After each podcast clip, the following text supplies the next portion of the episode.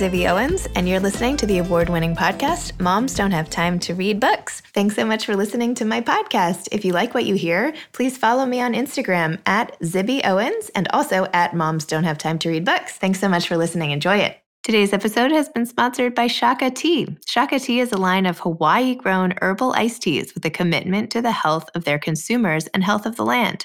Shaka Tea is a naturally caffeine free, no sugar added product and supports sustainable farming and regenerative agriculture. Shop Shaka Tea, that's spelled S H A K A T, Shaka Tea. Marian Keyes is one of the most successful Irish novelists of all time.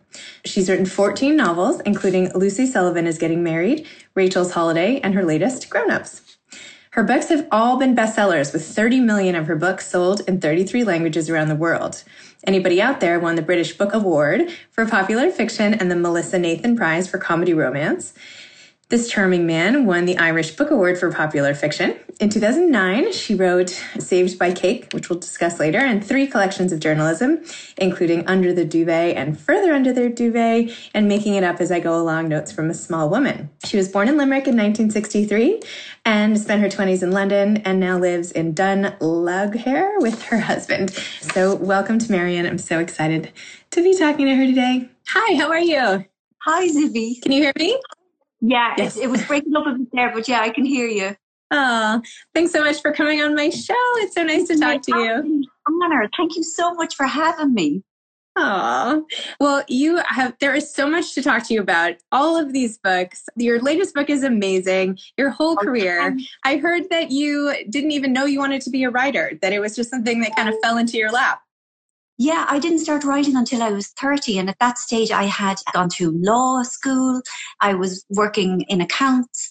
And it was only kind of when my life started kind of shutting down. Anyone who knows my story knows that I'm in recovery for alcoholism. So it was the tail end of my alcoholism was when I started writing. And I do think they were very, very linked. The two the two items. So I went through rehab. And when I came out of rehab, I realized that writing was what I wanted to do. And, you know, within 18 months of coming out of rehab, my first novel was published. And, you know, I was a late starter, but I feel it happened at the right time for me. Wow.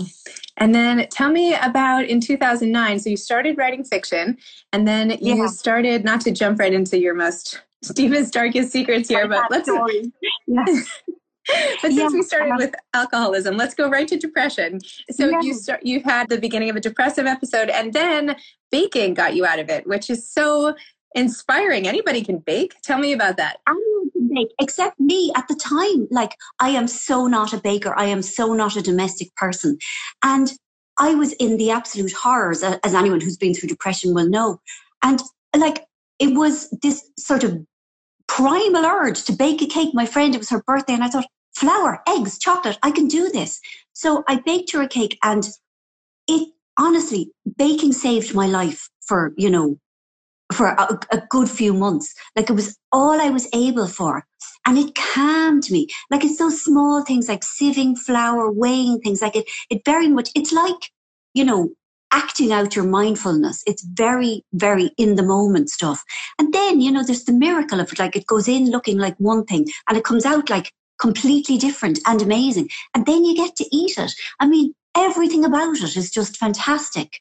So when I got a little bit better, then I wrote Saved by Cake, which was, oh yeah, my husband used to take photographs of all the things I'd made because I mean, we worked together and when I wasn't well, our life just fell off a cliff. So we had to kind of make our own entertainment. So the book has his photographs and the things I made and and it's kind of self-helpy as well. Like I mean, I I write how I felt when I was making a particular batch of things, and hopefully anyone who's going through the horrors might find it helpful the way I did. Wow, how great that you put that down and shared it with everybody and the pictures too. That's great. and then of course in your in your latest book, Kara, who's one of the the main characters, ends up having an eating disorder herself and compulsive overeating and bulimia and resists treatment at first and how does that i feel like we have the cake we have the eating this whole yeah. theme of of food that that runs through some of your work tell me a little bit about that and how you decided on that trajectory for that character Yeah, I mean, the thing about grown ups is it starts at the end in that all the characters in the book and they're, you know, kind of this glamorous family of three brothers and their wives, their ex wives, and their adult stepchildren. And they're at a dinner party. They spend a lot of time together. They get on very well on the surface. Underneath, things are far more complicated, as they always are with any group of people. And three three people have their secrets outed because one of the sis, one of the wives gets concussion. And when I started the book, I knew that I needed secrets. And I mean, money is always a good one. Infidelity is always another one. And and then I was thinking about what what would I hate to be in a situation with? And I thought, well, addiction, you know, because I mean, I'm in recovery for alcoholism and I really understand the secrecy. Like I don't have an eating disorder. It's really important to say that, but I understand the, you know, the, the burden of it. And, and so the idea of this, this woman suffering from bulimia came to me. And I feel like as eating disorders go, bulimia is a particularly brutal one because you hide in plain sight. You know, with other eating disorders, you know, at either end of the spectrum, it's evident. Your body is your evidence, you know, that you're ill. But with bulimia, people kind of trudge on for years and years with this monkey on their back, with their voice in the head, and and and and nobody really knows. And I thought it was kind, it needed to be written about. And luckily, people who have bulimia or who are recovering have read it, and they said that that I did it accurately, which is really important always you know, when I write about somebody else's journey or their pain, it's so important to honor it and do it properly. I think you did. I mean, I don't, I also don't have bulimia, but I mean, it was so candid and open, and even just the little details that you included about how she felt so watched when she finally did just have dinner again with her husband. Just all these little things that make a character mm-hmm. not really just a character, but a true person in your mind when you're reading it. So I don't know, oh, it's really great. But that's lovely to hear because for me, I think I'm all about characterization. I really want my characters to be complicated and flawed and nuanced. And, and as you say, to have those tiny details that people will pick up on and say, oh yeah, I remember feeling like that. Or yeah, I can, I can identify with that even if I haven't gone through. So thank you, Zibby. Oh, you're welcome. How do you come up with all the ideas for all of the different books? You've written so many novels and collections of essays, journal. Uh, you're just you have so much, and even like the blog you have on your website, and you're just like a mm-hmm. a content factory. Mm-hmm. How do you come up with the ideas? Mm-hmm. I mean, I don't feel like that, but I tell you, I am fascinated by human beings. I think we are just so interesting because I'm really interested in the gap between the self that we present to the outside world, which is only a tiny, tiny version of ourselves, and what's really going on underneath. Like it's this universe of feelings and longings and shame and secret and, you know, secret loves and, and that's, it's that gap that I love to explore in everybody. And I mean, I suppose I feel that almost everybody is well intentioned.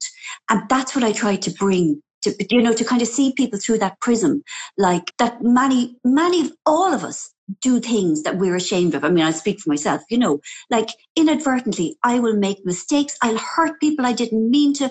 And, and that's, it's hard to live with that. But I think if I write my characters like that, it, well, it gives me ease. And I like to read about it in other people's books. I think, oh, it's not just me. You know, there, there's a relief in seeing somebody else's kind of flawed humanity. And I, I mean, I live in Ireland. I'm surrounded by people who I find extremely entertaining. Like, I, I lived away from Ireland for a long time and I, I love being back here. I love how people, people use language here. You know, people are great at conversation. They have kind of excellent turns of phrase that you don't get in other English speaking countries. So, I mean, that helps also I'm really close to my family, to my brothers, my sisters, their wives and, you know, husbands, kids and all of that. And they're, you know, they're a great source of inspiration rather than material. Like I, I don't put the real people in books, but there's always stuff. And also there's that thing that you said in the beginning and me that like I've had my dark times in the trenches with, you know, poor mental health and with addiction.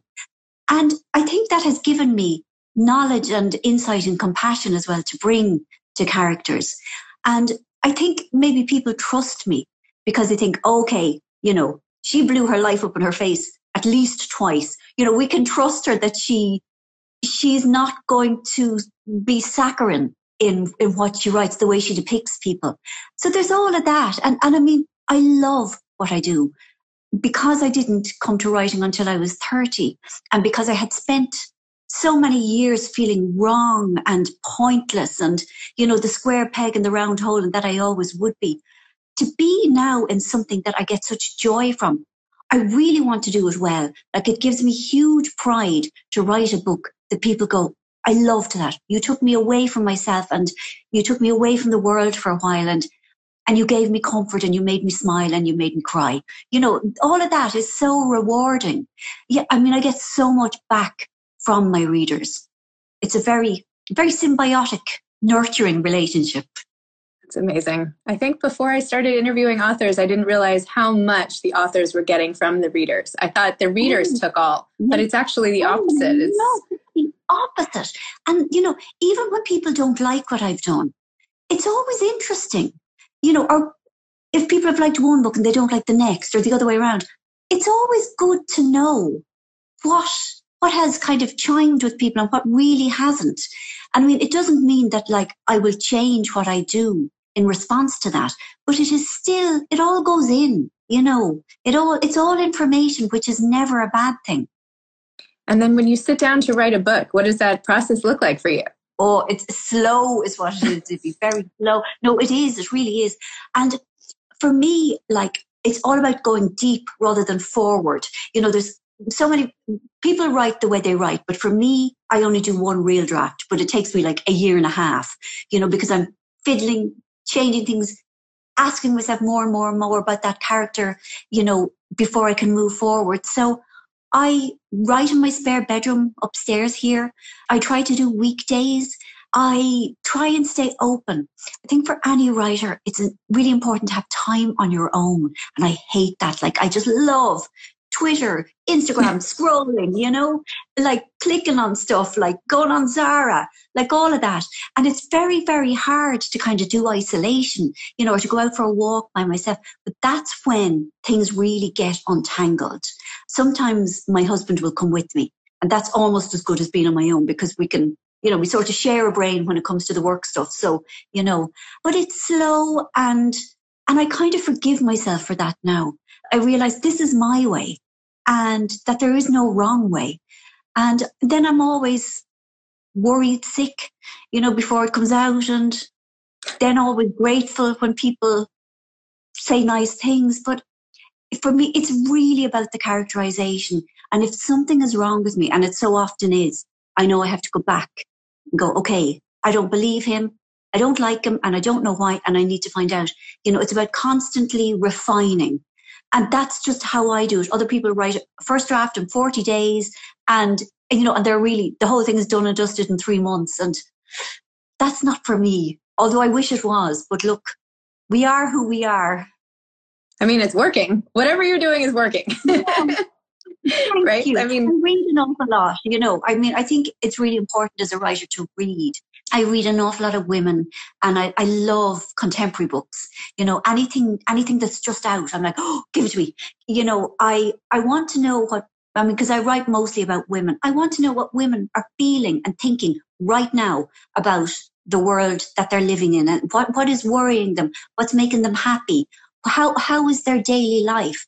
And I get an awful lot of that from fiction, which, you know, reading was my first my first addiction and it's kind of still still up there.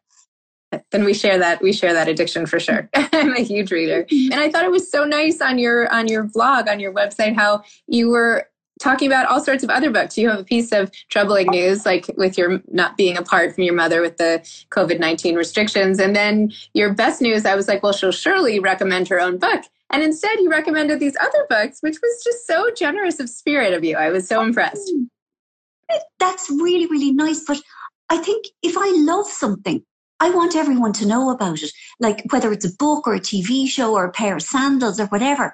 Like I get very, or, you know, or makeup. Like, I mean, I can never stop talking about that. But if I read a book and I love it, I just get really excited. I think, no, no, you must read it. You will love it. And one of my favorite things is giving books to people or, or telling people about something that they love. Uh, you, you know, and when I was younger, you know, when I started out, I felt like the world was a zero sum game. So if somebody got something good, it meant that there was less for me. And I'm so glad that I've got older and I've evolved to the point where like, when you give stuff away, I get more back. You know, it's very, it's much more rewarding to be friends with other writers than to regard them as, oh, the enemy, you know, or kind of, oh, my rivals. And I feel very lucky that I have so many friends who are writers and, and it's a real honor to be in a position to be able to, to big up other people, you know, because I still feel like I've only started, but actually I've been doing this for 25 years and it is almost my duty because people have been really good to me. You know, people like you now, like giving me this, you know, so it's the least I can do. Like that's, that's how I want, that's the kind of person I want to be. And it was not how I always was. And I'm pleased that I've improved as a human being. That's amazing. I love that. You've already included so much advice in little snippets just from everything you've shared. But if you were to give advice to aspiring authors, what, what would you say? Okay, there is no magic spell. And that's both a good thing and a bad thing. Sit down and write it. You know, write a sentence. Write, if you have a scene in your head and you don't know where it fits in, you don't know whether it's the start or halfway through, just sit down and write it. And try and commit to like a certain amount of time every day, like an hour, which is kind of doable for most people, I hope. And consider that hour sacred, that no matter what else is going on, you will do that. You will honor what you want to do by giving yourself that hour and write it your way. And don't let perfectionism be the enemy of the good. You know, your first few sentences will appall you with how awful they are. I mean, that's always the way for me. And writing is so much about rewriting and refining, you know, polishing it up. It will be terrible. You will be appalled, but keep doing it because we only get one life. And don't go to your grave thinking, oh, I could have written a great book if only I'd had the courage to do it. You know, oh, another thing, pretend nobody is ever going to read it, especially your mother. You know, especially when you're writing those scenes. You know, just write for yourself initially. Don't let other people's imaginary judgment skew what you're doing. But if you want to do it, you owe it to yourself to do it. Like, I can't stress that enough please give it a go. Like maybe not everyone will find that it's what they want to do, but I'm certain that lots of people will. I think if you've already got the spark and the interest, you know, it's probably going to work. So good luck, whoever you are. Please do it. Well, thank you so much. Thank you for coming on. I've been a fan of yours forever. Oh, I mean, I remember reading Lucy Sullivan got married and all these books, just Rachel's Holiday for just for so long. Anyway, so this is such a treat for me. Thank you for coming on the show. Thank you so much, Debbie. Thank you. Bye bye. bye bye. Thanks again for listening to my podcast, Moms Don't Have Time to Read Books. If you liked this episode, please follow me on Instagram at Zibby Owens and at Moms Don't Have Time to Read Books and sign up for my mailing list at zibbyowens.com so you can always hear about the latest things I'm up to. Thanks a lot. Thanks to today's sponsor, Shaka Tea, S H A K A T, Shaka Tea, which is the line of Hawaii grown herbal iced teas Go get some. Be refreshed. It's a perfect time of year for this tea. Thanks so much to Steve and Ryan at Texture Sound for the sound editing. And thank you to Morning Moon Productions for providing this fantastic intro and outro music. Thanks for listening. You could always email me at zibby at zibbyowens.com.